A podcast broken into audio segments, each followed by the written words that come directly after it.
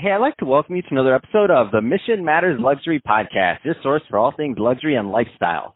My name is Adam Torres. You can follow me on Instagram at Ask Adam Torres. Keep up with my book releases, book tour schedule, signings, all that other good stuff. Always love to connect with you there. And as always, if you'd like to apply to become a co-author of one of my upcoming books, just head on over to the website, missionmatters.com and click on Become an Author to apply. All right, today I have Dr. Robert Shire on the line, and he's Doctor of Chiropractic over at True Whole Care. Robert, welcome to the show. Thank you, Adam. It's a pleasure to be here. Oh man, so uh, I love I love our topic today, and I'm excited to get in, into this with you. So, how unmanaged stress can adversely affect your business, health, and life. A lot of business owners, entrepreneurs, executives uh, uh, listen to this uh, show, including myself, and we all need your help. So, um, want to get into some tips that you have for us. But before we do, uh, let's talk a little bit more about your practice, True Whole Care. Tell us a little bit more about what you do, please. So uh, I am a doctor of chiropractic in New York City in a practice called True Whole Care. True Whole Care is an office uh, comprised of multiple health providers under one roof. So we provide chiropractic, physical therapy, internal medicine, physiatry, acupuncture, nutrition, stress management. It's a, almost like a one-stop shop for all of your healthcare needs.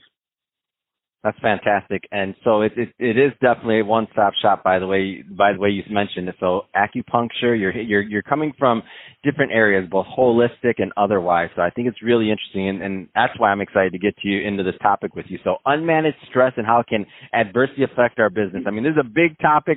Our listeners know we do 15-minute episodes, so we we could speak for hours on this. But where do you want to start with this one? Well, so, you know, it's funny because uh, the topic of the day, of course, is the COVID 19 pandemic.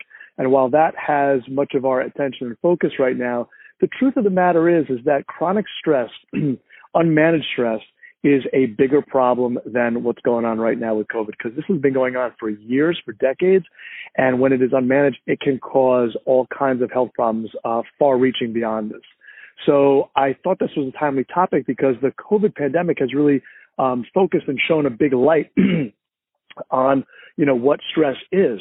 And that's why I wanted to bring this because business leaders oftentimes leave this kind of stress unmanaged. And I thought if we can take the ideas and principles of leadership and get leaders to apply those same principles of leadership in their business to their health then they can take some action towards that and which will not only help improve their business but their overall life as well so I'm a, I'm definitely a low hanging fruit guy here. So meaning I know I know there's a lot that we need to be doing, but what are some of those? There's some people sitting either in their office or in their home offices or or just not feeling all that great right now. What are some like things that they can start thinking about and or possibly even doing today uh, to start alleviating or kind of managing this stress?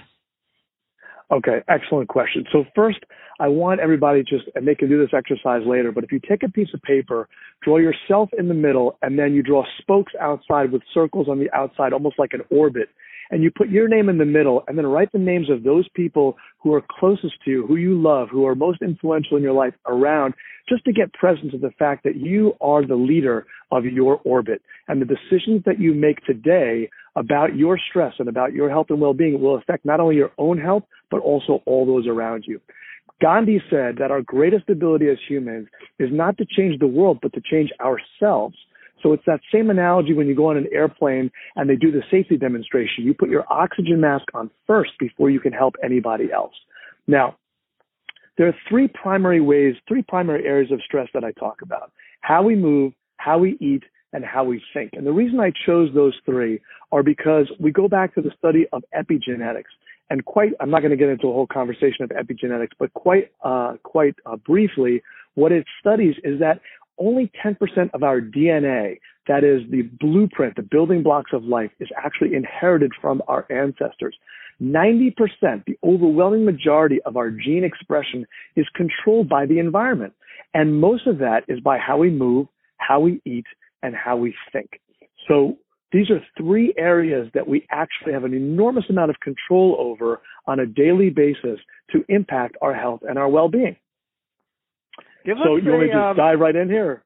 Yeah, let's dive right in. Um, let's let's get into something about um how we how we move and how we think. Let's go a little bit further into that because I think that's uh I I knew I know I need some help with that right now. Terrific, terrific. So let's start off with by how. So let's start off with, with stress. We have macro and micro stresses, right? Macro stress. Most most stresses, unless it's an accident, an injury, or trauma, is from an accumulation, right? It's from slow, what we call micro chronic stresses. Now, the big ones for today, for most of us, are either looking down at our cell phones, right, or sitting at our desks looking at computers in that classic hunched over position. And chronic back pain is the most frequent complaint to doctors. 65 million Americans report a recent episode of back pain. It's the sixth most costly condition in the United States. It costs $12 billion a year, and 3 million days of work are lost per year wow. due to back pain. It's just staggering. And you know, everybody's got some kind of ache or pain. I've been dealing with this for, for years.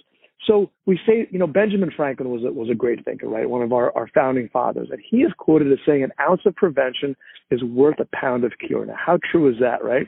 So what can you do? Most of us are, are tethered to our phones, our computers. You know, you can set an alarm on your phone, on your Fitbit, on your computer, and you stop what you're doing every hour and you get up and stretch. Now, I've got 12 of my favorite stretches. We can't really do them here on the phone. We don't have enough time over this environment, but later on people can reach out to me and I'm happy to share those with them. But getting up, standing and moving, getting the blood circulating, there's so many advantages physiologically. The circulation of the blood, it gets oxygen to the muscles, up to the brain. It increases our energy. It increases our focus. It increases uh, the, the creativity. And at the same time, it decreases fatigue. It will relieve pinched and, uh, and pained nerves.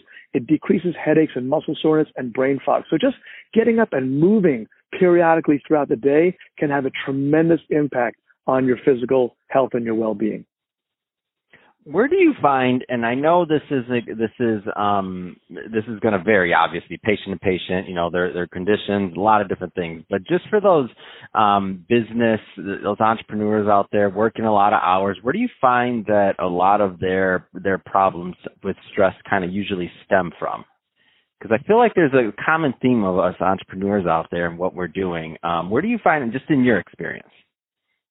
Well, it comes from from all three of these areas that we're talking about, Adam. Mm-hmm. It's not taking the time to take care of yourself. You have to stop. You know, there's a there's a story about two axemen going in the woods and they have a contest of who's going to chop down the most trees. And one of them stops every uh 45 minutes to sharpen his axe. And the one that keeps going, he doesn't chop as much wood because the one that stopped to sharpen the axe, he's resting, he's honing his instrument. If we just take the time to focus on ourselves, the business is going to be there. It's not going anywhere. More isn't better. Working smarter, not harder. So taking the time to move, taking the time to make sure that we have proper snacks available. One of the things I talk about is foods that nourish, that repair and heal single ingredient foods, things like nuts, things like hummus, vegetables, proteins, right? These are things that nourish our brain instead of reaching for soda and chips and candy and cookies, which just dump sugar into our bloodstream, leave us at the end of the day feeling depleted and foggy, right?